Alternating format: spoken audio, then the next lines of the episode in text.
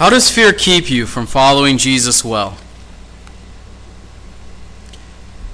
Think about Mark, who possibly was the young man who ran away the night Jesus was betrayed and definitely ran home during his missionary trip with Paul and Barnabas, the author of this gospel. Think about Peter, who denied Jesus during his trial, the man whom Mark spoke with uh, to gain the first hand account of some of the things in this gospel. What fears controlled them in those moments? What fears affect you? How do those fears make an obstacle to following Jesus the right way? On the other hand, how does faith in Jesus enable you to follow him as you ought? What things do you have to know, and how does following him reinforce what you know and help you to trust him more? The idea that I think this passage of the entirety of the Gospel of Mark would highlight for us Certainly, it talks about Jesus as the Son of Man. Certainly, there's the questions of the audience that it's written for, all of those sorts of background kind of issues. But as we look through the book and try to correlate these themes that we've seen going through the book, I think it is that God is calling us to faith, not fear, as you follow Jesus. And I hesitated to use that wording because a similar phrase has been used for various political purposes in our society. And I don't want any of that to be a distraction from the point that I'm trying to make. But I think we do see those themes throughout the book. Following Jesus, but a question of whether it is characterized by faith or whether it is characterized by fear.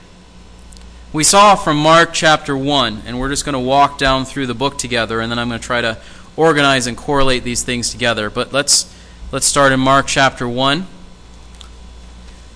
Jesus calls us to faith in himself. The title of the message was to follow Jesus by repenting and believing in the gospel. What was this message that Jesus brought? Verse 15 The time is fulfilled, and the kingdom of God is at hand. Repent and believe in the gospel. What was the gospel? That the Lord was coming that we needed to turn away from sin. That's what the repent is. Repenting is not merely a change of mind, um, it is a transformation of life that makes us do a 180 from the way that we were going to the way that we're now going. So, to the extent that I was living selfishly for things that pleased me, for things that I was trusting in about my ability to work out my life in the world, I have now turned away from all of that, stopped doing the things God said not to do, started doing the things God has said to do, but only on the basis of the fact that I've turned away from that and turned to God through Jesus. I was a sinner, now I'm a saint saved by faith. I was going my own way, trusting in myself, trying to earn my way to God, or not caring about following God at all now I am not trying to earn my way to God. I'm resting in what Jesus did in my place, and I'm trying to live for God, but not so I earn my way to heaven. And I am following God instead of following what my desires are. And this is, in some respects, an instantaneous event and a lifelong process from this perspective. There is a point for each of us where we begin to trust in Jesus and turn away from sin. But it's not like that's a one time thing that we never have to keep coming back to because there are habits and patterns of sin in our life that have to keep being put off. We looked at that from Ephesians 4 and Colossians 3 earlier this morning. There are things that are honoring to God, ways of viewing the world, and ways of showing love to people around us that we have to constantly be growing in because our natural disposition is to be selfish. So, this is a lifelong process that starts at a point in time. But we are to repent and believe in the gospel. Why? Because God kept his word about all the things that he said about Jesus, because God sent his messenger to prepare the way, and then Jesus appears and preaches, The kingdom of God is at hand. Are we going to submit to and be a part of the kingdom of God? Are we going to repent of our sin and believe in the good news that God has fulfilled his promises, that the one has come to deal with sin, and that we are to follow him? And we see this in the life not only of those in who were turning from their sin to follow Jesus, getting the baptism that John the Baptist had given them for repentance in expectation of what Jesus is going to do. But we see him later in chapter 1 calling out his disciples. And there's this struggle between the attitude of the disciples when Jesus says, Hey, come follow me. And they get up, leave what they're doing, and they come and follow him. And some of the people that he delivers by the miracles that he performs. The disciples leave what they're doing and they come follow him. They obey what he said. Some of the people that he heals, he gives them very specific instructions, and they don't follow those instructions. He heals the leper at the end of chapter 1. And he says to him, Don't say anything to anyone. Go be a witness to the priest. Show them that you're healed so they can see this is by God's hand. Because leprosy wasn't something that um, that got healed. You think about all the things in the Old Testament, they were geared toward keeping the person who had leprosy away from the rest of the people of Israel so it didn't spread. But the priests couldn't. There were rare instances, and there were provision in the law for someone who was a leper to be restored to the people, but that just didn't happen on a regular basis. That was something that probably none of them had ever seen in their lifetimes. So if a man shows up and says, I was a leper and now I'm clean, that would have been this great opportunity for God to reveal his power to the religious leaders and see that this was the Messiah who had come from God. But you know what the man did instead? He went and told all his friends. And we'd say, normally that's what you ought to do. You get saved, tell everybody about Jesus. But we're not talking about getting saved. We're talking about the very specific healing that Jesus did and this man's disobedience. And the title of that message was Follow Jesus, Don't Make Him Popular. We could say it this way If we're afraid God's plan will fail unless we help him along, we won't obey. Saul did this. Saul said, You know what? God said to get rid of all of these sheep and cattle and everything else that we captured in battle. But you know what? I think God would actually be happier if I left them and gave him a really big sacrifice, because God cares a lot about sacrifices. Remember what Samuel said to Saul? God doesn't care about your sacrifices, He cares about your obedience. Sometimes we have this attitude today. If, if, if, if God's plan is going to go forward, He's going to build His church, it's going to happen if we adjust the message a little bit, make it popular. De emphasize all this bit about sin, and God wants you to follow Him in a way that's holy, and instead just emphasize the part about, hey, here's your fire escape plan. If you don't repent, God will punish you because God is holy and He has to deal with sin. But then we'll come and say to people, God loves you and wants you, I want you to know about the wonderful plan that He has for your life. Now, is it true that God has a wonderful plan for the lives of believers? Yes. But that if you say that to someone, that gives them the perspective that life's going to be easy if you follow Jesus, which is completely the opposite of normal Christian experience throughout history and for most of people in the world today. We struggle with that because in the United States we've been kind of insulated from the normal Christian experience in history and across geography.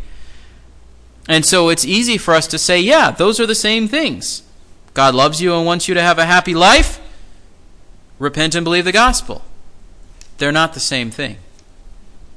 So we try to adjust the message we try to de emphasize things that we think people are going to object to. We try to like smooth out the way as much as possible. God didn't call us to be his PR reps. God called us to take his message and accurately and faithfully repeat it. Then we come to Mark chapter 2. And in Mark chapter 2, there is the uh, question of the paralytic, the man who's paralyzed, and there's this discussion of whether Jesus can forgive sins and heal him. He says, I can do both. The people are amazed. He calls another disciple to come follow after him.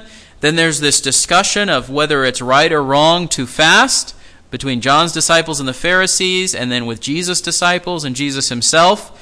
And he essentially says, I'm coming to teach you a new thing, and you can't graft it onto your existing ways of looking at the world. It has to replace it. Then there's this question of the Sabbath, and, and can you do that? Or Um, like, can you eat on the Sabbath? Can you harvest food on the Sabbath? Can I heal this man on the Sabbath? The point that I said from Mark chapter 2 into chapter 3 was that we're supposed to follow Jesus instead of arguing with or about him. Because this is what I think it's easy for us to do as Christians if you've been Christians for a long time. We get into arguments about some really specific point of theology. We have the attitude that I sort of have everything figured out that there is to know about God, and I'm going to be really emphatic about it.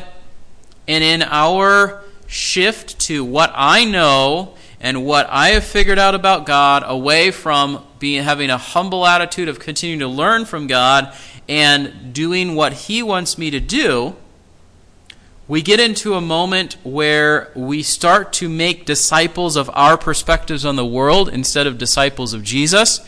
We get into a moment where we feel like we know godliness, whether that be daily obedience or regular worship or whatever else. We know it better than Jesus did, so we're the authority on it now. And whenever those things start happening and we start having arguments about what God has said, or even with God, I know you said it this way, but actually I think it should be this. It's almost always a sign that we've exalted our traditions above what Jesus actually taught. And so this is one of our discussion topics that we're going to uh, come to on another time in Sunday school.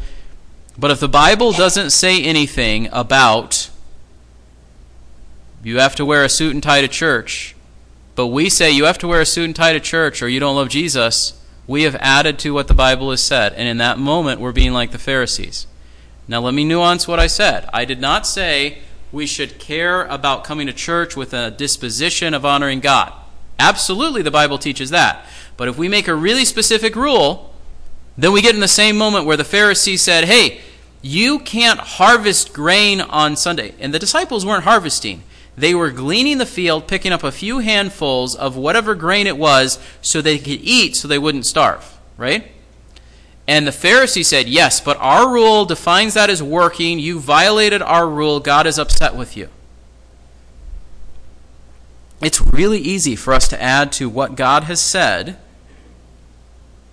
and put our tradition about what Jesus has actually taught. Mark chapter 3, the end of the chapter, there's this question of who is Jesus' family. Jesus' family is waiting outside. The people are saying, well, the religious leaders are accusing him of saying, You're demon possessed, and that's how you cast out demons by Satan's power. And this idea of encountering demons, casting them out, having victory over them, and then telling them not to proclaim who he was, we see that all throughout the Gospel of Mark the demons are having a more accurate and responsible job of saying who Jesus is than any of his disciples or the religious leaders. The disciples are around him every day, but they're not going around, at least at the beginning, saying, You are the Son of God. That doesn't come till later. The religious leaders knew all of the things that the Old Testament said about the coming of the Messiah, and they're not saying, The Messiah has come, follow him. They're trying to oppose him and eventually to kill him. But the demons are recognizing that he is in fact the Son of God and crying out, and Jesus says, Be quiet, don't tell anybody. And this is part of this mystery of Jesus' ministry that we see throughout the Gospel of Mark. In the face of all of this, he's rebuking the demons, casting them out, all of these sorts of things. The Pharisees accuse him of having a demon himself. His family comes along, they're like, Hey, Jesus, you've had enough public ministry. Why don't you come home and be done with that? Is the sense that we get of what's happening in the passage. And Jesus very loudly and emphatically says, Who's my family? The ones who do the will of God. If it's God's will for me to cast out demons, but more importantly to preach the gospel, then if you're trying to prevent me from that, you're not my family. Just like he says to Peter in the moment where Peter says, Let's not have the crucifixion, he says, Get behind me, Satan, because you're not on God's side in this moment. So we are to follow Jesus if we claim to be his family. We can claim to follow all we want, but the test of a true disciple, a true member of the family of God, is do I do God's will? Because if I find myself on the opposite side of whatever God's will is in a particular situation, which I think we can derive by studying the scripture and, and seeing what God is like and looking at specific principles and examples that He's given us, if I am on the opposite side of what's God's will in a particular situation, I can claim all I want to be part of the family of God, but at least in that moment, I'm sure not acting like it. We come to Mark chapter 4. Jesus gives a lot of parables the parable of the seeds and the soils and all of those things, and the parable of um, the, uh, the mustard seed cast upon the soil, the crops where the seed grows overnight and the farmer has nothing to do with it. All of these are the parables that Jesus gives to illustrate the nature of the kingdom, both to challenge his disciples to think and to, in some sense, obscure the truth from those who continually refuse to hear it. And I would say it this way we're supposed to follow Jesus by listening and understanding his word. The reality is that true disciples follow even when they don't at first understand. Their response shows whether they pass the test of truly following Jesus or only following if it's easy or clear. This isn't from Mark's gospel, it's by what John records. But when Jesus starts talking about the you have no part of me unless you share in who I am, you eat my flesh and drink my blood, which he then ties into the Lord's table at the end of the gospel, and people say, This is crazy talk, we want nothing to do with it. Jesus is testing their response to difficult words. If it is a true disciple, you're going to say, Jesus, this makes no sense at all to me. Will you explain it to me? If you're a half hearted, uncommitted person who's sort of pretending to be a disciple, you're going to say, you know what? This is a bit much. I'm out of here. And that can happen because of a difficult statement that Jesus has made. That can happen because of a time of persecution that we encounter. That can happen because, as we'll see later in the book, we're not getting all that we want out of following Jesus. The disciples have this constant question of who's going to be important? What riches are we going to have because we followed after Jesus? How is life going to be easy? And Jesus keeps reminding them life's not going to be easy. You're not going to be rich, but you'll gain treasure in heaven. And you're not going to be first, but you are going to share in the persecution and the suffering that I encounter because that's what I've called you to as my disciples. I'm supposed to follow Jesus by listening and understand listening to and understanding his word. Then we come to this encounter several uh, moments where we might fear death. The demon possessed man comes out of the tomb raving and threatening harm to anyone who's near him. And the disciples rightly would have been afraid. Jesus encounters a man whose daughter is at the point of death. There's a woman who has a disease that, if it's not resolved, she's going to die pretty soon because it has gone on for 12 years. And she's getting to a point where she's having too much blood loss and the doctors are making it worse. Three encounters with death where there could legitimately be a fear of death. Even the disciples in the ship upon the Sea of Galilee, where it looked like they were going to drown. Four, if we count that one, uh, count that one as well. Are you going to follow Jesus through those moments? The disciples don't have a great response in the boat. You don't care about us. We're going to die. Yeah, I put you here. And yes, I care about you. But you haven't learned yet exactly to trust me. Here's the demon possessed man. He's trending toward death at the hands of the demons. They're potentially threatened by death when he comes after them. But Jesus is there, casts out the demon. Lots of pigs die, and that makes the people in the village upset. But God shows his power. Jesus shows his power. The man who comes to have his daughter healed, Jesus says she's not dead, she's sleeping. He takes her by the hand, he raises her up. The woman who's potentially going to die in the near future because of this worsening disease, she just touches the edge of Jesus' cloak and Jesus heals her by his power. Any one of those should have been sufficient evidence that this isn't just a normal person that we're dealing with. At the end of the, the gospel, we're going to come to this conclusion Jesus is the Son of God. All of these things should have given the impression that he's the Son of God. He calms the storm, he casts out the demon, he heals the woman with the, the terrible disease, and he raises a girl from the dead. Nobody can do that except God. Against our greatest fear, the fear of death, what can Jesus do? He can calm the sea and raise the dead and show compassion to heal one who's about to face death apart from healing. He can deliver the man who was isolated and alone from the demon. We come to Mark chapter 6 through 8, and we see this idea that we're to follow Jesus himself despite the cost. Why were the crowds following? Well, they were following because he was intriguing, but they weren't really committed to following after him because they said, Hey, isn't this the carpenter? Isn't this Mary's son, that lady that had the scandal a while back? Why should we listen to him? He can't be from God. Jesus says, A prophet is not without honor except in his own country. He wonders at their unbelief. He sends the twelve out, and they come back.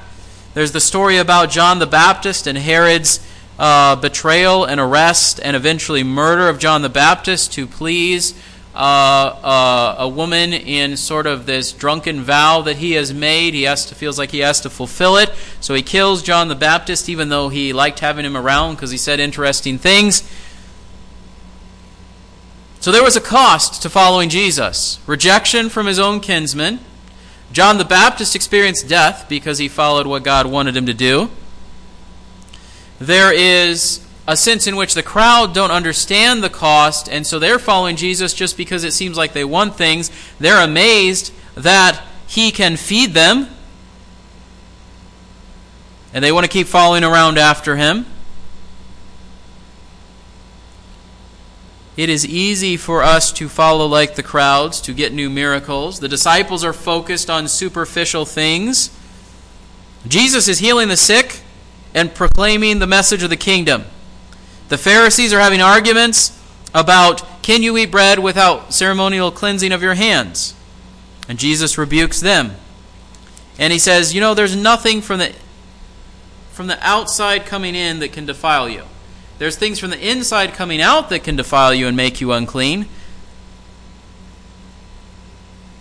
deeds of coveting, wickedness, evil thoughts, fornications, thefts, murders, adulteries, sensuality, deceit, envy, slander, pride, and foolishness. All that comes out from your heart as expressed in various sinful actions, but at, you can't blame the fact that people around you are sinning on why you're sinning because it's, it's a willing response on your part. The woman comes and asks for her daughter to be delivered from the demon, and he says, You're a Gentile. Why should I do this for you? And she says, you know what? Even though the Jews call us dogs, even the dogs get to eat the crumbs off the table. Jesus says, You know what? I'm going to heal your daughter because of your great faith. They bring a man who is deaf and unable to speak, barely, and Jesus heals him. There's another crowd who needs to be fed, and he feeds them. And the Pharisees want another sign, and Jesus warns and says, Don't have the unbelief of the Pharisees, don't have the leaven of the Pharisees. And the disciples are like, We forgot to pack lunch. Jesus says, That's not the point. They're all focused on these superficial things. Jesus' point is the path to glory is not an easy one. There's going to be a cost for it. Are you willing to pay that cost because it's worth following after me? The Son of Man is going to go up to Jerusalem and he's going to be put to death. He's going to be um, beaten and tortured and mocked and rejected and eventually killed, are you willing to share in that cost? Or are you someone who's going to try to gain the world at the cost of your own soul? To be ashamed of Jesus at the end of Mark 8. Mark 9 and 10 follow Jesus in humble service with childlike faith. There's this idea of humble service. The three disciples the apostles are up on the mountain with Jesus and they see the transfiguration. They say, you know what? Let's stay here. Jesus says, This is not God's plan. And God says, This is my son. Pay attention to him.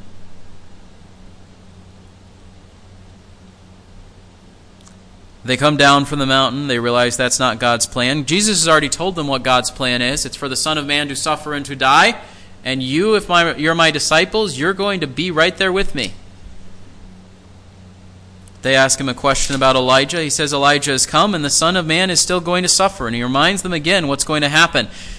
Then there's this man that they uh, tried to heal his son and were unable to. He said, You needed to have had prayer. And then he reminds them again I'm going to come and then I, and, and be killed, and then I'm going to be raised.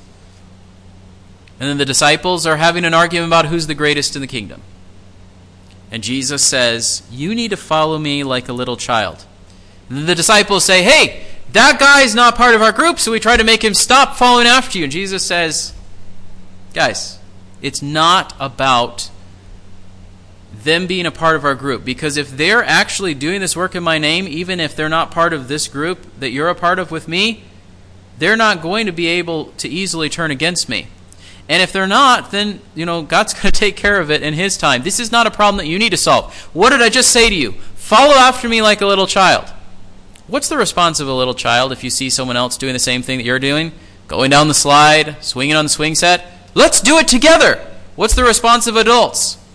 This is my slide, and you're not doing it the right way, and all of these sorts of things. Jesus gives them further teaching and again, they want to say, well, here's our understanding of Scripture, and your understanding can't be right. We want an excuse to sin, but pretend like we're following after you. We see that at the beginning of chapter 10 with the Pharisees and their questions about divorce. Then we see another encounter with little children, and Jesus says, if you don't come to me like a child, you won't enter it at all. Then we see the rich young ruler. How does he want to come? He says, I want to come to God with my money and keep my money. Again, Jesus' illustration of the little child coming if you tell a little kid you have to pay 50 bucks to go to the park with grandpa, they'll hand you the 50 bucks. They don't care about the money.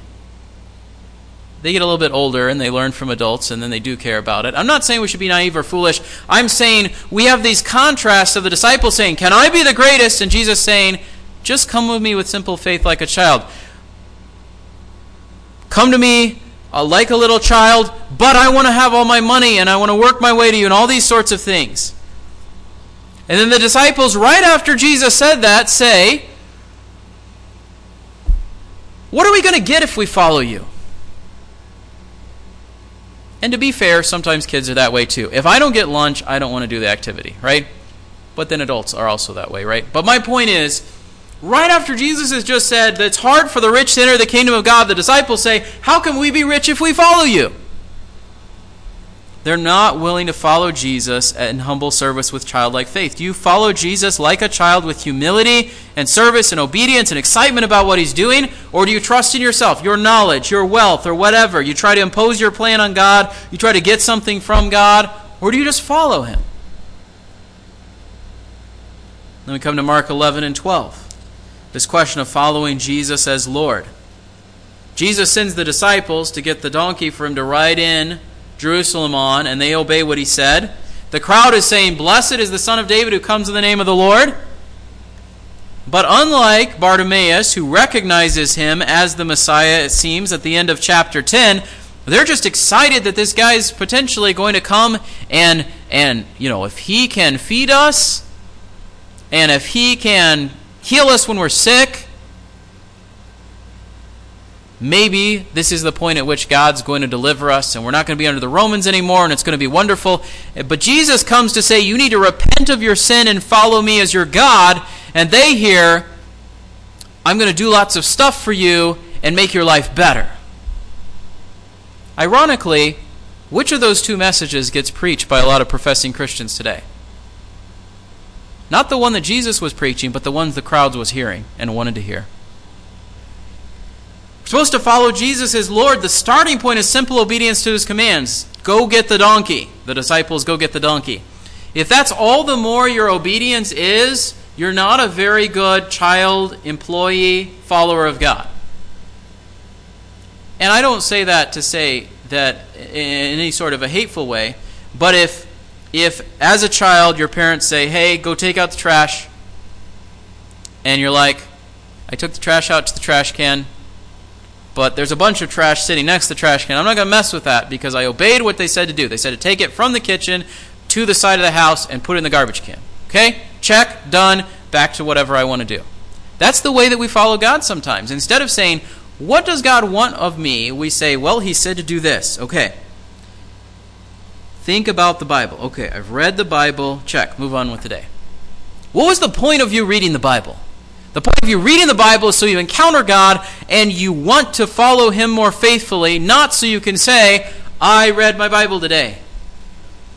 The point is not to say, Jesus said, talk with me, and we see Jesus praying. We're like, if I don't pray, God's going to be unhappy with me. So we pray for two minutes, check, I have prayed today. What was the point of you praying? To encounter God and to grow in your walk with Him. It's kind of like you say, you know, I got married or I had a child, and I spent two minutes with that person today, so I am good. I have fulfilled my obligation of this relationship. God wants a lot more from us in following Him as our Lord than just I've spent two minutes, five minutes, ten minutes doing the one thing you said to do. The starting point is simple obedience to his commands, but the goal is to understand God's heart and what he wants from us. He goes to the temple, and the religious leaders have allowed the system to grow up where you have people cheating people out of money when they came to the temple they were supposed to come, and if you were traveling like 100 miles, you're not going to bring your sheep with you because it's going to be worn out and not ready for sacrifice by the time you get there. So you'd bring money with you, and then you'd buy one from there at the temple. And there were people who were saying, you know what, this is a great opportunity for us to rip people off. These downcountry folks, they're idiots. We can rip them off. We're the smart city folks. It's more than that, but there's always that attitude, right? The, um, the people in Jerusalem have this attitude in Acts chapter 6 again. They speak Greek. They're not as good as us Hebrew speaking Jews, even though they're our own people. They have turned a spot that's supposed to be welcoming and helping and pointing people toward God. Jesus says, a house of prayer for all the nations. They've said, How can we rip off our own people who come from far away and the Gentiles who have converted who come from far away, men like the Ethiopian eunuch that we encounter in the book of Acts? How can we get something from them for ourselves? Now, were they technically doing the thing that God said to do? Yes. God said if someone comes from a long distance, they come to the place of worship, uh, it's acceptable instead of them bringing a sacrifice for them to buy an animal from you. What was God's heart in it? For you to make it easier for them to worship God with you and for us to all collectively pray to the God who is a God not just of people who live in Jerusalem, but throughout all of Israel, and not just throughout all of Israel, but throughout all of the known world. The goal is that God would be worshiped by all the nations. And the net result of them saying, Well, we did the exact thing that you said, was that their corrupt hearts turned it to, Let's rip people off. And now instead of it being a place of encouragement and worship of God, it's a place of discouragement and like pushing people away from God. Because if you come a long way and get ripped off and mocked by the people who are supposed to be welcoming you, you're not going to be in a frame of mind to worship God the way that you're supposed to, right? We should realize that when we follow God by faith, He works mightily. But we are not to be rejecting Him like the religious leaders or merely being impressed with Him like the crowds. Why do I say rejected by the religious leaders? Where's your authority from? What gave you the right to come in here and mess with what we're doing? Jesus gives them a parable. Hey, here's a parable. Guy has a farm. He hires some people to farm corn on it. He says it's time for the harvest. You need to pay me your rent. They're like, no, we're not going to do that. He sends another representative. They send that representative back. He sends his son. This is the heir. They say, you know what? If we kill him, with this going to be ours. Jesus is talking to the religious leaders. You're the ones who have killed the prophets. Same point that Stephen makes in the book of Acts in his sermon. That's a very pointed accusation to the religious leaders of saying, God sent you all of these prophets. You killed every last one of them, or at least persecuted them. And now, when He's finally sent His Son, you're going to have the same attitude of rejection and killing Him as well. There can be outright rejection like the religious leaders. Or there can be just merely being impressed like the crowds, but not really interested in following Jesus for his own teaching, but just following him because he's doing stuff that's pretty cool and impressive. We're supposed to follow Jesus as Lord. He's the one who gets to decide what it is that we're supposed to do. The, the Pharisee, the scribe who's the closest to the right response, what's the greatest commandment? He, he understands it accurately to love God with all the heart and with all the understanding and all your strength, and to love one's neighbor as him is much more than all burnt offerings and sacrifices. If you don't follow God, loving him and loving your neighbor, it doesn't matter how many church services you've been to, how many prayers you've prayed, how many poor people you've helped. whatever good you think you've done, if you don't actually love God with all of who you are and love your neighbor as yourself, none of that matters. Which is kind of the point that Jesus makes when all these people say, Hey, we did all this stuff in your name. And Jesus said, Yeah, but you didn't love me. Or the people who say, Well, you know, I just believe in Jesus. And James says, Yes, you got to do faith with works to demonstrate it, but they have to have the faith first and the relationship with God. Mark 13, all the things about the coming of the destruction of the temple. Look at this amazing temple! We built it under Solomon. Then it got damaged when we went into exile. Then we rebuilt it under Zerubbabel, and Herod improved it even from then. Look at this amazing building. And Jesus basically says, You know what? You have become so focused on the building and the structures that you have established that were supposed to be focused on me that in a very short time, I'm going to knock this whole thing down. Because it's not about the building. Stephen makes this point in his sermon. He says, God doesn't need a temple. You've said, we are so offended that Jesus said, and you're repeating his words, that the temple is going to be destroyed. And Stephen and Jesus both say, yeah, and if that's what it takes to arrest your attention, knock it down right now.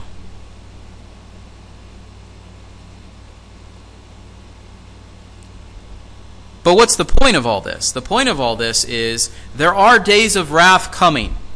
And like I said earlier today, we could have a discussion about what the timing and exact order of all those events are. But the fact that those things are going to happen is not something there should be any debate or discussion about. Is there going to be a time of difficulty and tribulation such as this world has never experienced? The Bible is very clear about that.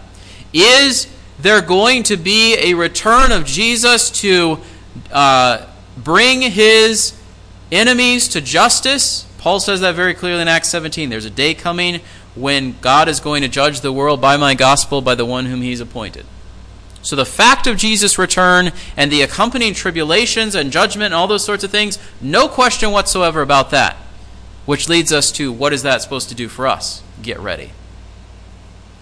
Get ready either for the precursors of persecution that have existed throughout history directed toward God's church that will worsen as we get nearer to the end, or get ready to endure the time of tribulation after which what God will deliver you and you will not experience loss of eternal salvation because nothing can take it from you if you belong to God. And whichever side of it you fall on that, either way you ought to be getting ready. We come to Mark 5, Mark 14. Follow Jesus by faithfully honoring him. The woman pours out the perfume, anoints Jesus with it, and all people would argue about is that was a really expensive waste of money. They didn't care about honoring him. They wanted to honor himself, themselves. And they wanted to gain for themselves. Judas is one of those who's there. He's the disciple in charge of the money who's been skimming off the top for himself. So he thinks if this woman had donated the money to the disciples' expense fund, I could have gotten a cut of it, but she's wasted it on honoring the Jesus that I'm theoretically following.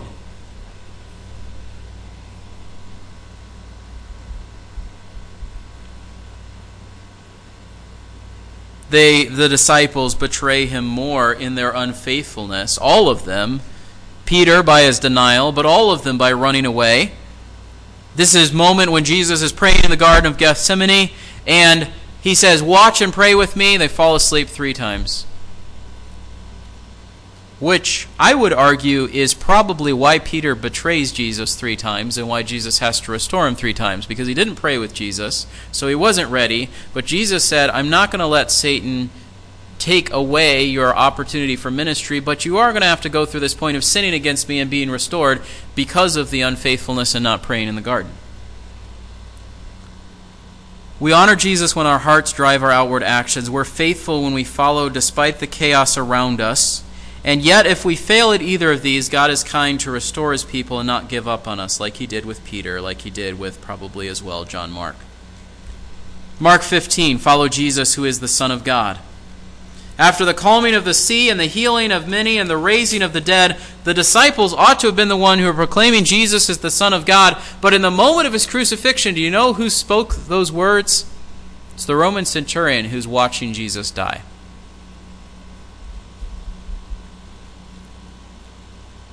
So, do you and I really believe that Jesus is the Son of God? Because I think it's easy for us to know it in a theoretical, academic, intellectual way, and it takes the words of a new Christian or an unexpected convert to sort of jostle us out of our complacency and to restore for us the excitement that it that it, that should be ours and the recognition that we should be following him because if someone comes and really comes to grips with the fact that Jesus is the Son of God, that should change your life. And if you got saved 10 years ago, 20 years ago, 50 years ago, it's easy for that excitement to fade and for us to just say, well, yeah, Jesus is God. Well, yeah. He did a lot of amazing, wonderful things. Yeah, he's coming back. We ought not be able to talk about those things complacently without it stirring our souls. And then finally, following Jesus despite your fear of others. We see this in Mark 15 and 16. Here's Joseph of Arimathea who goes and asks for Jesus' body, knowing it's probably going to get him kicked out of the Sanhedrin and possibly a lot of other consequences. Here's the women who go uncertain about what they'll find when they get to the tomb, but wanting to honor Jesus in his death, and they find that he's been raised from the dead. And despite their fear, they go out and eventually obey the words of the angel to say Jesus is risen, telling the disciples and everyone else. But in this moment, Mark emphasizes their fear. Why? Because I think this was his own experience. I was afraid, and if he's the one who's in the sheet who runs away when Jesus is betrayed, I was afraid and I ran away, even though I was initially following Jesus. And something of fear drove me to go home when I should have stuck it out on that missionary journey with Paul and Barnabas. And yet, God worked in his life to make him mature and at a point where even Paul, the one who's like, I can't work with that guy anymore, says, Bring Mark to me. He's useful for service. I need him. Everybody else has wandered away. But now Mark's the faithful one by God's grace. And Peter, the one who denies Jesus, is restored to ministry. And he's at such a point of commitment and trust in God that he's sleeping the night before he's supposed to get killed. And the angel wakes him up. He thinks he's in a dream. And he wakes him up and he's cold in the middle of the night outside the door of the place where everybody's praying for his deliverance. And they don't think he's going to be delivered. So when he shows up, they say it's an angel, it's a vision, it's a spirit. We don't know what's going on. God takes two people, one who denies, one who's afraid, and restores them to ministry. And they are the ones who, in some senses, are the co authors of this gospel. What does that look like for you and I? If we put all these ideas from the book together, we're supposed to be getting to the point of following Jesus as Lord because he is the Son of God, despite our fear, with watchful preparation, in humble service even when there's a cost, even when we fear death, by the word that we've come to know about Him. But so many times, fear keeps us from originally starting to follow after Jesus. If I follow Jesus, what am I going to have to give up? What do I have to stop doing if I decide to follow Jesus? What are what friends am I going to lose if I follow Jesus? How is my life going to be less comfortable if I follow Jesus? And we start following, and it's not like those questions go away. They come up again periodically, which is why I think Mark interweaves them throughout his gospel because there are moments where the disciples say, what, What's going to happen? Do you care about us? How is this going to work? And Jesus keeps showing them that He's God, that He's Lord, that they can trust Him. But He also calls them to move beyond their fear uh, fear that God can't figure this out on his own, so we have to go be, make him popular. Fear that God doesn't know what the truth is, so we've got to argue other people into agreeing with ourselves. Fear that God left something out in the way that he called us to follow him, so we have to come up with all these traditions. Fear that if we lose our family, then um, we're going to have no family. And Jesus says, There will be lots of family. All those who have who have uh, who are following after me and doing God's will. Fear that what if I've made the wrong or the wrong choice when we come to face death? When we look at Mark's gospel and we see a Jesus who casts out demons, calms the sea, heals the sick, raises the dead, goes through death, is raised himself,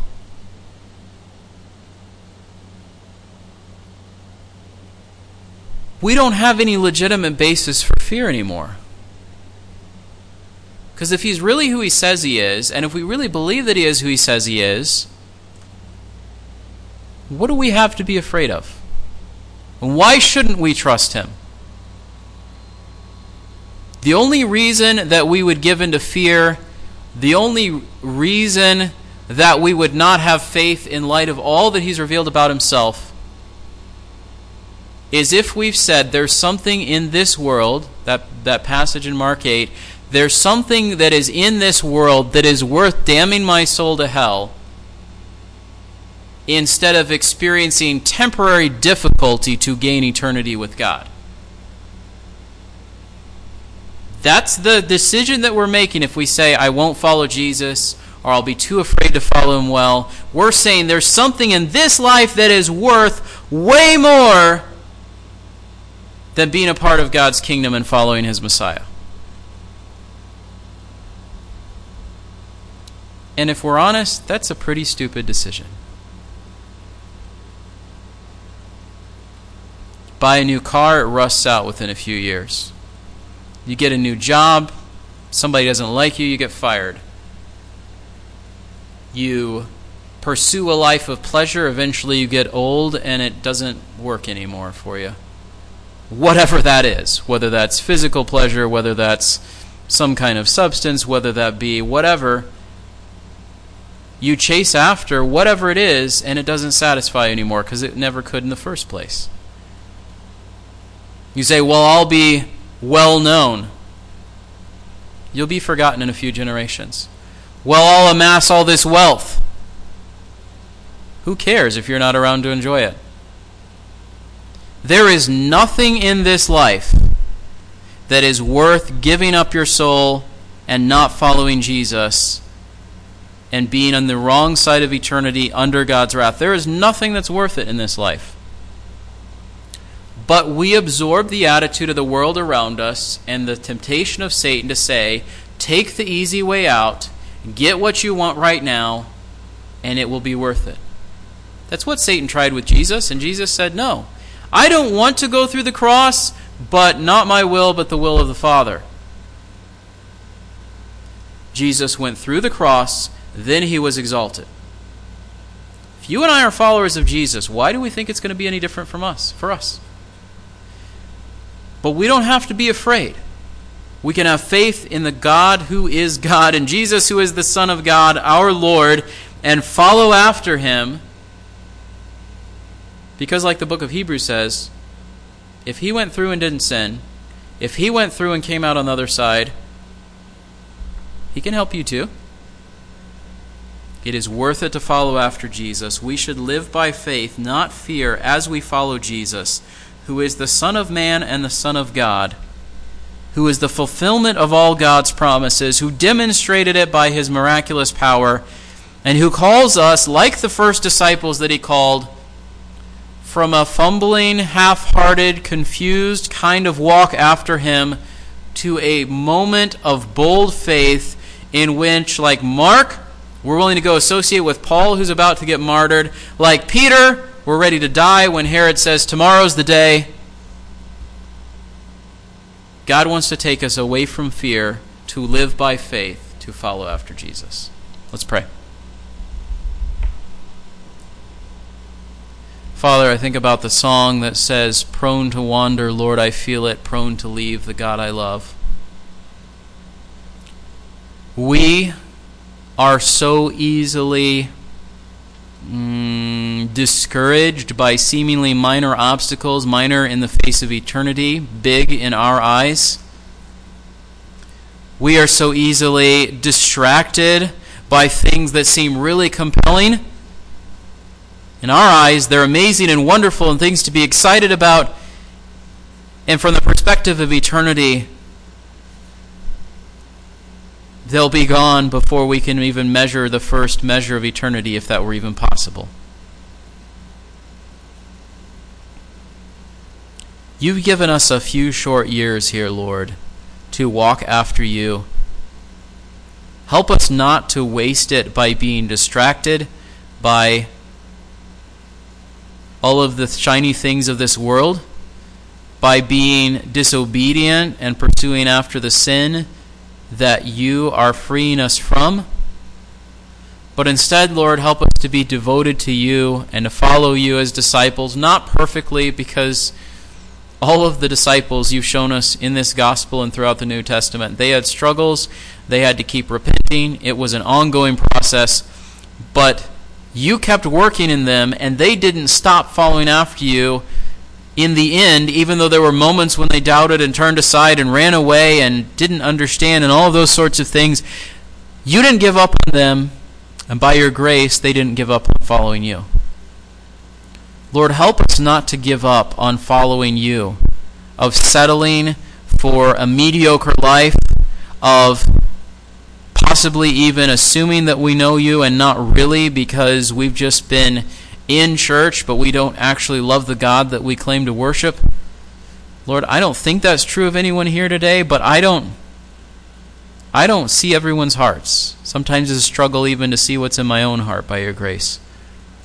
And I know that if there's been moments when I've been going through the outward motions of saying, Yeah, I follow Jesus, yeah, I love Jesus, and it really wasn't true inside, then there's got to be someone else here that's struggling with that. And so, Lord, I pray that we would not be filled with fear and that fear would drive us to sin and to all of the schemes that Satan wants to lay out for us, but that we would have faith faith that the words you said are true, faith that the power you showed is real, faith that you're going to bring us to the end, and faith that no matter what happens, it's worth following you. We pray this in Christ's name. Amen.